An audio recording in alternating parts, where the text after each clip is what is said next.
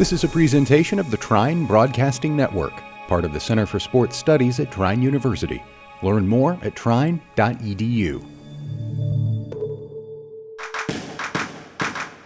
You're listening to The Assist with Drew Everhart. Welcome back. Big week in basketball. This past week we had Championship Saturday here on Trine. March is finally in swing, ladies and gentlemen. I'm so happy to say that. Without further ado, let's just get into it already.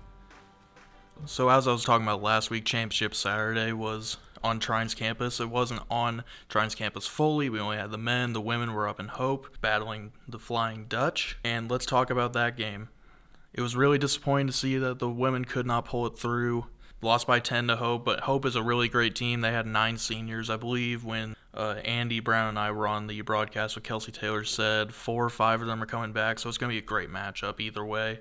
Trine only has two seniors, so I want to give a quick shout out to Shay Herbert and Sophia Craig. They were great throughout their careers here. One thing that I did notice in the game was that the Trine's bench did not come through as well as they usually did. I believe that no one on the bench scored double figures, which is kind of surprising because mostly Kaylee Argyle and Alyssa Argyle will get the, into double digits for him. But if you look on the bright side, Trine still only lost by 10 without good bench production. Tara Benovich really came in clutch with this game, really keeping them alive along with Shay Herbert. They did a really great job. For some reason, they were leaving Shay Herbert open, which, I mean, if you look at the scouting report, she didn't shoot a lot, but if you saw the latest game against Albion, she was shooting pretty well. I also want to give a quick shout out to people who earned awards for MIAA, but I just want to say that I still believe that Rachel Stewart should be the MIAA Defense Player of the Year. If you follow me on Twitter, I have said it a couple times. Just her impact on when she's on the floor in the defensive end is phenomenal. Like as we saw Voskuhl from Hope win it. The only thing that I see of Voskuhl is that she's very long which is good for a defensive end. But that whole Hope team is pretty long, and they can disrupt that. But when Rachel, when she guards the best player, she's shutting that player down. I have notes from women's games this year, and multiple times I wrote Rachel Stewart Hall of Fame clamps. And she's just phenomenal on the defensive end. I really wish that she would have won it, but she still has next year, so we'll see how that goes. So I want to give a quick congratulations to Tara Benovich and Kayla Wildman, each making MIAA first team. Kelsey Taylor made MIAA second team, which is fantastic. And once again, shout out to Shay Herbert and Sophia Craig. You were fantastic throughout both your careers here and hope nothing for the best in your future. Let's move on to the men's game. This is a game that me, Andy Brown, and John Kay had the pleasure of having the call for. And man, what a thrilling game that was. The first half wasn't that great for Trine, but the second half was amazing. We were down by double digits at half, come back, and it was a full out slugfest, figuratively and literally, as Connor Jones allegedly got punched in the face because the replay. One of the Albion players was conveniently standing right in front of him when the other player punched Connor. But life goes on, whatever. I still think that how nothing happened from that, no idea. But it did impact the game a little bit, gave Trine a little bit of juice that they needed. For once, Nick Bowen finally got slowed down, only finished with eight points and he was missing some really easy shots, but hey, they won. No one's ever going to remember that Nick Bowen was struggling in this game. People will remember though that Brent Cox and Bryce Williams came through huge. Both of them doing their parts. Brent bodying people down the post. Bryce drilling threes, just what they're supposed to do. And oh my God, Emmanuel Minanglo with the dunk of the year. D1, D2, D3, NBA, I don't care. In the situation he was in, that is the dunk of the year. They were they just got the turnover and Manny decides he's just gonna go and take it himself. I thought he was gonna get it to Aiden Warzeka, the point guard, get the offense set up. No, he said, nah I'm gonna take it by myself, and then you think, okay, probably he's just gonna lay it in. Easy, and still good fast break play. No, he decides to go in full and just jams it. It was an amazing play. I was so happy to see that happening. Before the game, Andy, John, and I were told that we were the only live stream for the tournament and we had to represent the conference. We did really well up until that point. At that point, we became full homers, and I'm I will 100% admit it. I don't care. That play, if you don't become a homer after that play, something's wrong with you. Shout out to Nick Bowman, MIAA MVP and MIAA first team. That goes without saying. You win the MVP, you're going to be on first team. Unbelievable year from that kid. Only a junior, no seniors on this Trine team, by the way. Watch out. Bowman was amazing this year. He's going to be even better next year. This team's going to be really fun to watch. Also, shout out to Emmanuel Mananglo for MIAA Defensive Player of the Year.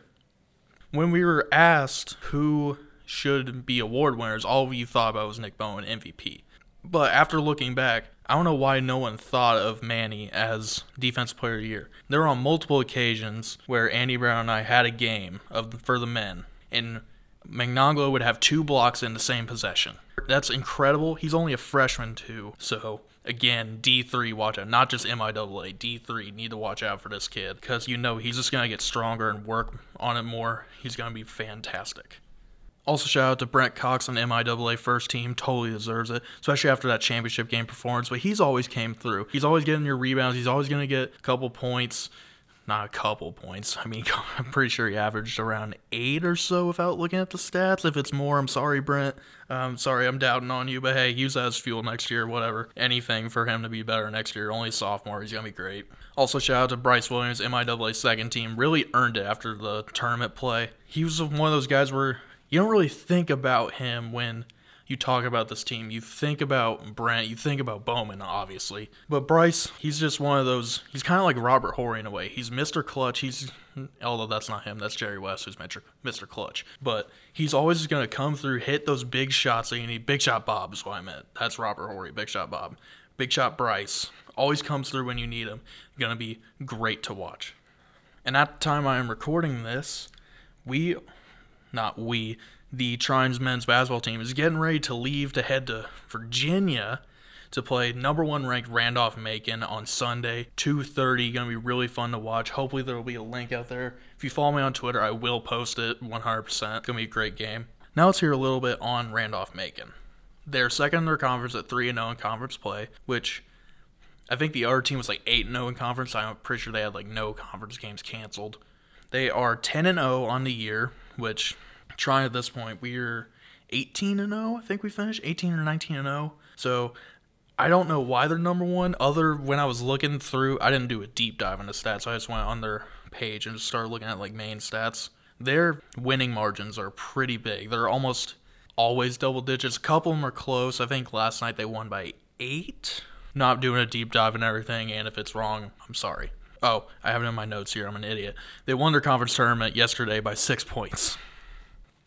So the boys are going to travel down to Virginia. They're going to take care of business, business trip, as we say. It's also technically ring season. Where I feel like we're going to claim national champions over this, which hey, I'm fine with. No national tournament. What else are you going to do? You're going to play. You're going to play your next best team. Actually, they're a team better than us somehow. You're going to play them. You're going to show them how it's done. They're going to come now. We're going to have a celebration. We're going to be national champs. It's going to be really fun to watch. As I said earlier, March Madness is in full swing.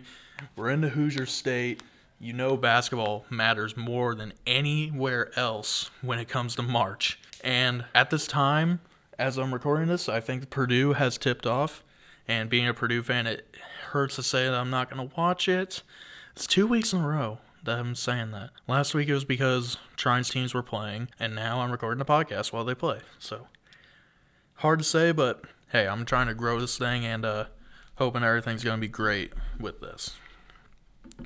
So with that being said, let's go ahead and look at March Madness itself and see which teams have had their tickets punch already. The first team that I saw had their take a punch was Liberty out of the Atlantic Sun Conference. Last time they played in the tournament was 2019. They were a 12 seed. They beat Mississippi State in the first round, then they lost to 4 seed Virginia Tech. I actually remember picking Liberty to beat Mississippi State. I don't remember why. I did research on it because I'm a basketball nerd and I love filling out my bracket. I have like 10 brackets every year. It's actually kind of sad, but I just love it so much. But people kept wondering, why are you picking Liberty? And I kept showing the stats, like, this team's going to be really good in the tournament. I don't have them going far, but they're going to have a first round. And also, there's some stats where it's like more 12s beat 5s than the other way. And it's like that's the one game that you can pick the underdog and you're most likely going to get it right. But it's March. No one knows what's going to happen. No one ever thought that 16 seed would be the one, but UMBC proved everyone wrong with that. Next team is Morehead State out of the Ohio Valley Conference.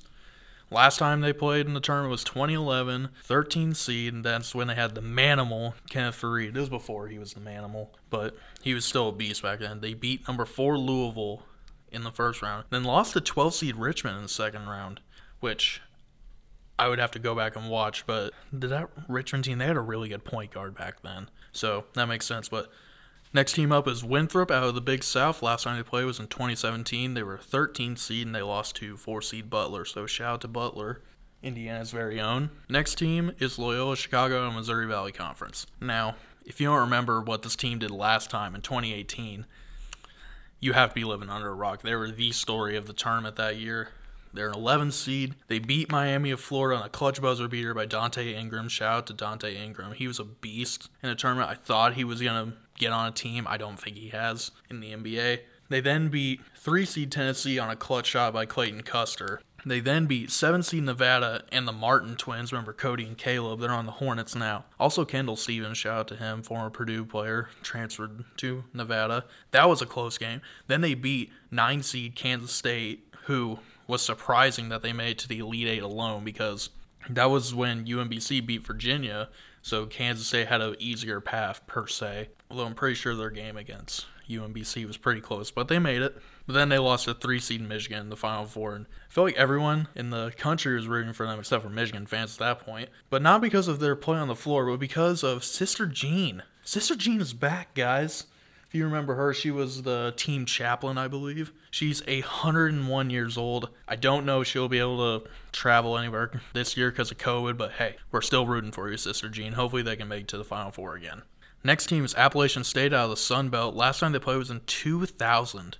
That's a long time. I was born in the year 2000. That is a long time ago. Not in the grand scope of things, but it's a long time ago in basketball. They were a 14 seed and they lost to 3 seed Ohio State in the first round. So look out for Appalachian State. Some people were really hyped about them for a tournament. So we'll see what they do. They might do damage this year. Next team is UNC Greensboro out of the SoCon. Last time they played was in 2018. They were 13 seed and they lost to 4 seed Gonzaga in the first round. And with SoCon, I really wish Mercer would have made it. No, not anything against UNC Greensboro at all. I'm happy for them. It's just that Greg Gary, former Purdue assistant, is at Mercer, and Mercer was a big underdog in the tournament. They made it to the final, and uh, they just came up short. So hopefully Mercer will be back next year. Next up is Cleveland State out of the Horizon League. Horizon League used to be the main place that I would watch for low major basketball because of Butler was in there, but now they're in the Big East. Last time Cleveland State was in it was 2009. They're a 13th seed, and they beat 4 seed Wake Forest with, get ready for this lineup, guys. Jeff Teague, who is a solid NBA player. James Johnson, who was solid in the league for, I don't know, a year or so with the Heat. Al Farouq Aminu, who is a big part of the Chris Paul trade, which he hasn't lived up to it at all, but he was really good in college. And Ish Smith, who is a solid bench point guard in the NBA, but four NBA players. Cleveland State, David versus Goliath in this point, slays them down. But then they lose to 12 seed Arizona, which I could not find why Arizona was the 12 seed, but that's kind of it's kind of messed up because Arizona back then, I believe they had Jordan Hill and Chase Budinger, two NBA players in, in further future. So hopefully Cleveland State won't have as much bad luck running into a 12 seed Arizona. Next up, we got Mount St. Mary's out of any out of the NEC. Last time they were in was 2017. They were a 16 seed. They beat another 16 seed New Orleans in the first four, and then lost to one seed Villanova. Hopefully they'll do better this year. Next up is Drexel out of the CAA. And if you think that having a drought since 2000 was a long time, try 1996.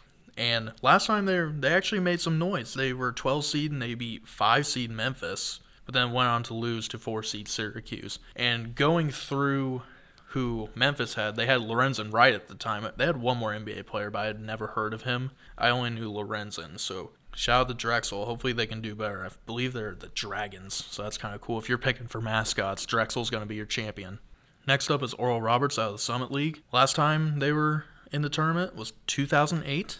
They were 13 seed and they lost to 4 seed Pittsburgh, which makes sense because at that point they had Sam Young, DeJuan Blair, and Brad Wanamaker. Man, Sam Young and DeJuan Blair, that was a duo back then. Like, that was an actual threat back in the day. They ended up uh, not doing really anything. Brad Wanamaker took him feels like 10 years to, to even get into the NBA, and he's doing fine right now. And the last team to punch its tickets so far, all the ARG tickets that will be punched will be either on Saturday or Sunday. And I think there's a couple tonight on Friday, but it's not then, so I don't know. But the last team's Gonzaga out of the West Coast Conference.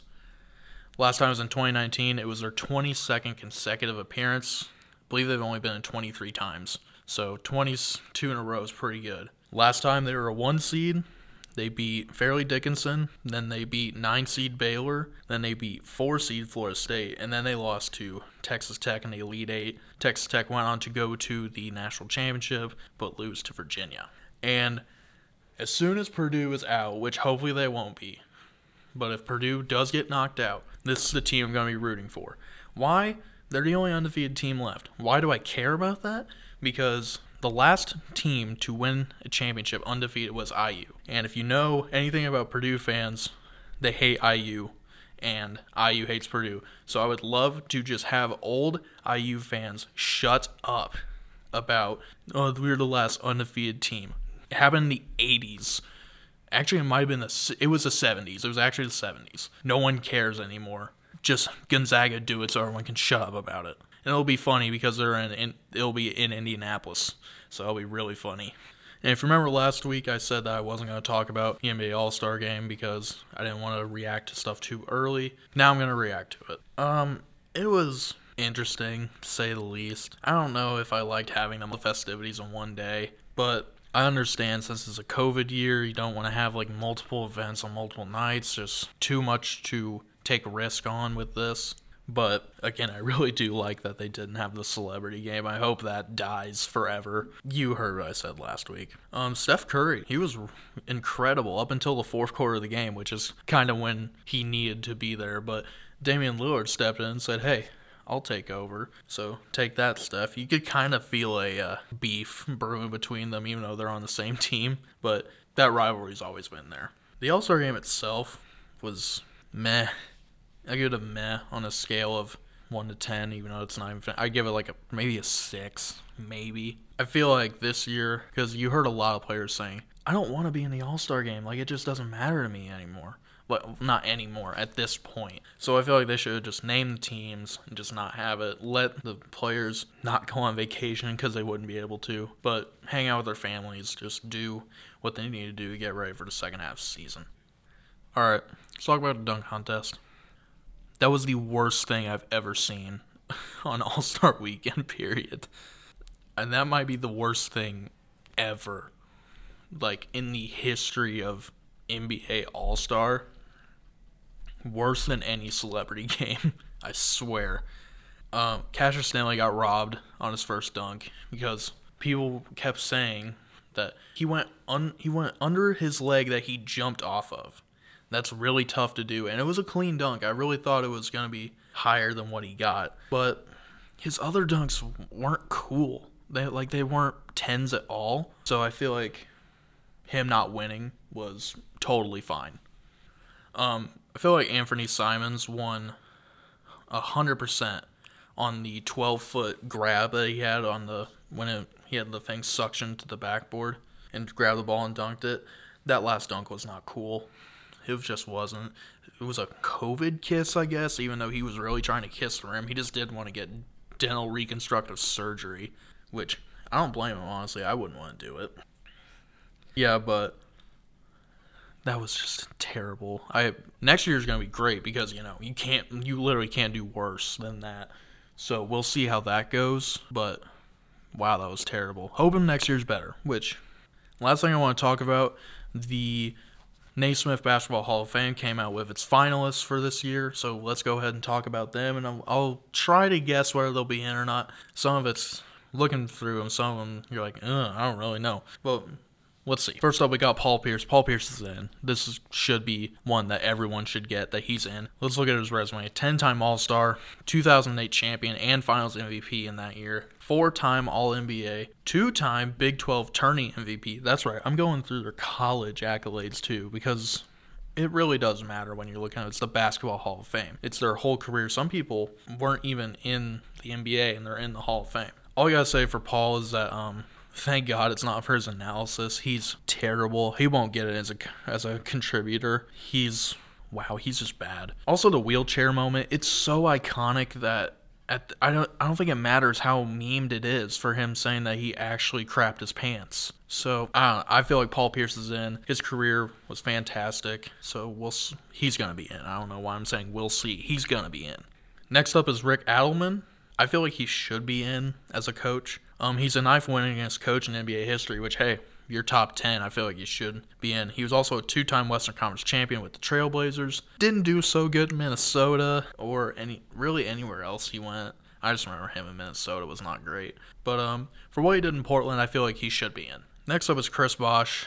It's tough because I feel like he should be in, but his career was cut short, so we didn't get to see if he could have done anything else. Let's go through his resume. Two time champ, 11 time All Star, ACC Rookie of the Year. He was also ACC All Defense, and he was only there for his freshman year, which, I mean, I guess Manny Manago did it this year for the MIAA, but ACC, if you're making All Defense as a freshman, you're pretty dang good. He was also All ACC for that year, and also his iconic moment he rebounded the LeBron miss and assisted Ray Allen in Game 6 2013 Finals, the most clutch shot I've ever seen live actually period. It's the most clutch shot period. But i did see that live on my couch watching it. It was amazing to see and mike breen's famous call rebounded by bosh out to allen bang. Next up we got michael cooper. Now here's the thing. Here's where i put him in because he was the best defensive player of an era basically. But his other accolades i don't know if he'll get in. I would put him in. Here's his resume. Five-time champ with the lakers of course eight time all defensive teams. Five of those were on the first team, which is insane. 1987 Defense Player of the Year.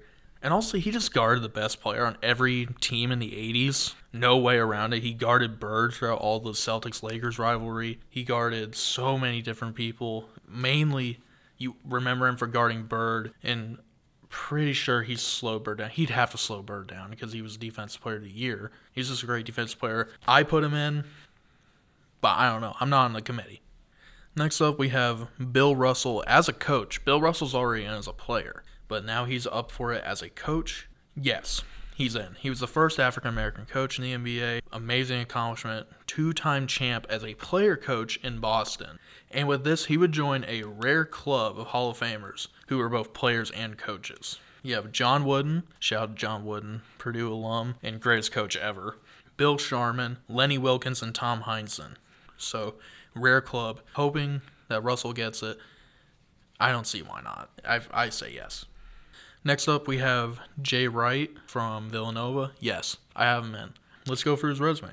Two time regular season and conference champ at Hofstra. I didn't even know he went to, that he was at Hofstra before Villanova, but I mean, you gotta start somewhere. So he did that at Hofstra. Seven time regular season champ at Villanova. Four time conference tourney champ at Villanova two time national champion at Villanova, six time Big East Coach of the Year, and two time Naismith Coach of the Year. And he's going to the Naismith Hall of Fame, so I have a feeling that he'll he should be in.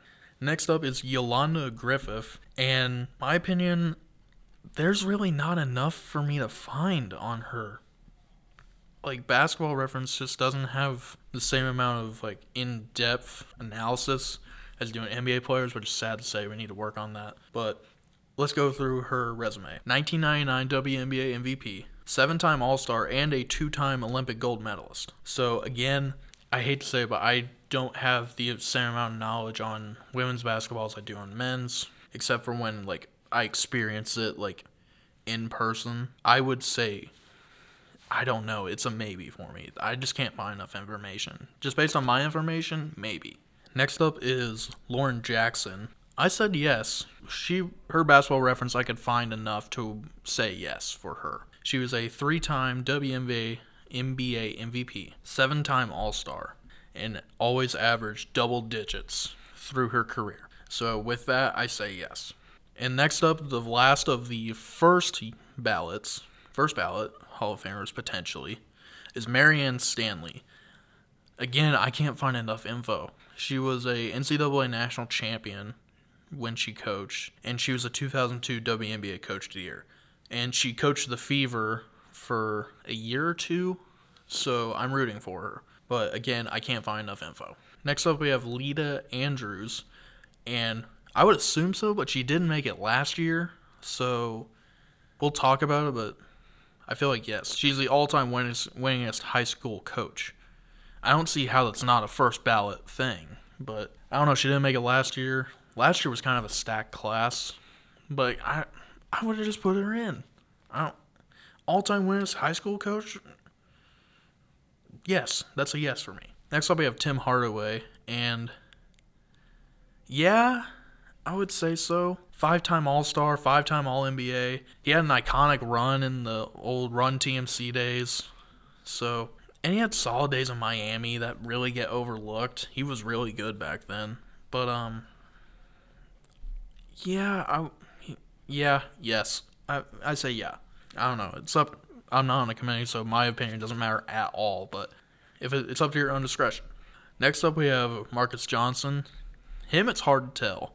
He was a great collegiate player, but and he did solid in the NBA. But I don't know. We'll go through it. Five-time All-Star, three-time All-NBA, NCAA champion, All NCAA tournament team, 1980, 1977, excuse me, AP Player of the Year. He won the Wooden Award, and he was the 1977 Pac 8 Player of the Year. Yeah, remember, it's not the Pac 12, it's the Pac 8. Man, those were.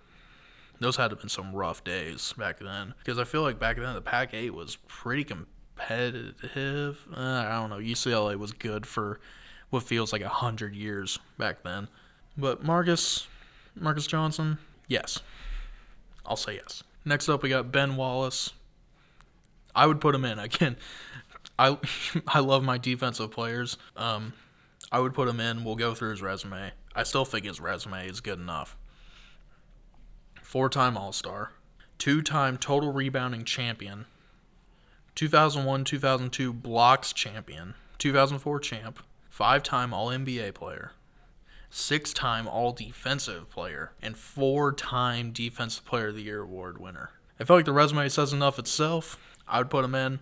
We'll see what happens. And finally, kind of say the best for last, Chris Webber. I would put him in, but the amount of controversy around him is unbelievable. We'll talk about it though. First of all, let's go through his resume. Five time All Star, 1998 uh, 99 total rebounding champ, five time All NBA, 93 94 Rookie of the Year, two time NCAA All Tourney, and 1992 Big Ten Rookie of the Year.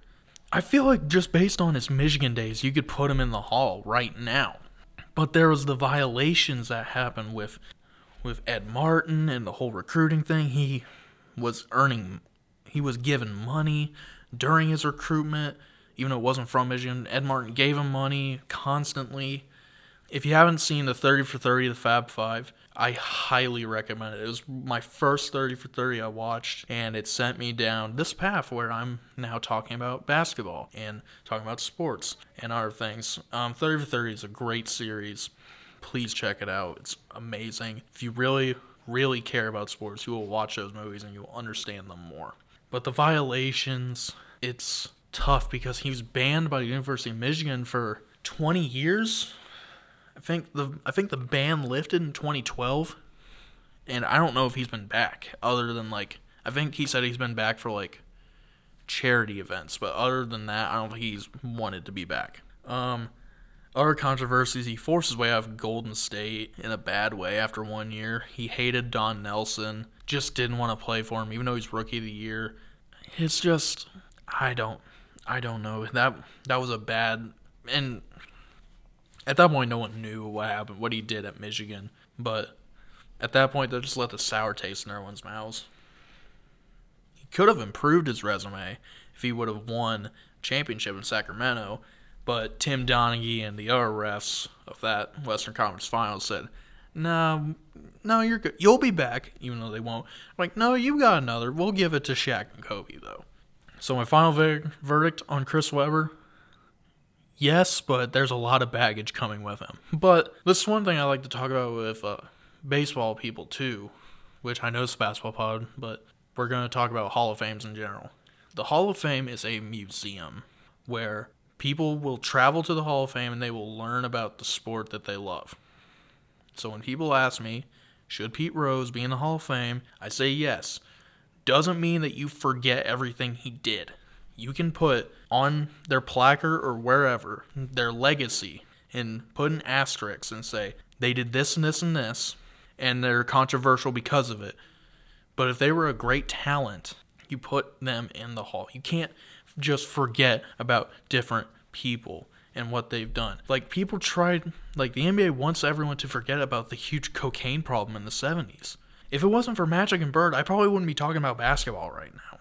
They saved the league from a huge ratings problem and coke problem and these two people just come in and do that. Like I'm very surprised when looking through the Hall of Fame, if you base it on like character and all that, I'm surprised David Thompson's in the Hall of Fame. He had a great career at NC State, don't get me wrong.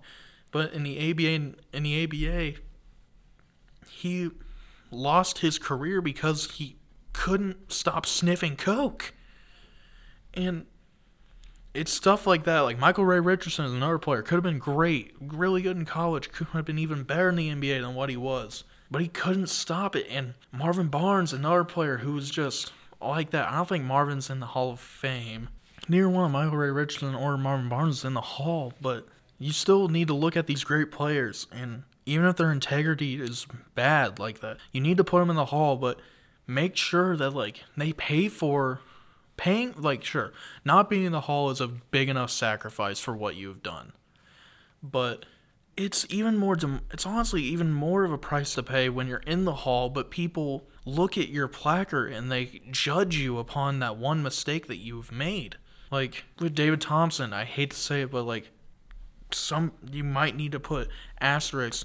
David Thompson was a great player, but he had a cocaine problem and could have been better, or something to that degree. Like with Pete Rose, put on his placard, he was banned from baseball because of gambling, and you, he, they, that person is an example. So with all the Hall of Fame stuff, I just want to say Yes, put Chris Webber in the hall. that was a long roundabout roundabout way of saying that, but yes, put him in the hall. Put an asterisk on his placard. So that'll be it for this week's podcast. Thank you so much for listening. If you want to follow me on Twitter, it is at deverhart00. Also, listen to me on the Stormcenter podcast with John Kay, we talk about Trine sports and recorded our first podcast the other day, and it was it was uploaded on Wednesday. So please check it out. And I will also leave a link to the Trine Broadcasting Network in the description. Please check all of those out. Thanks, guys.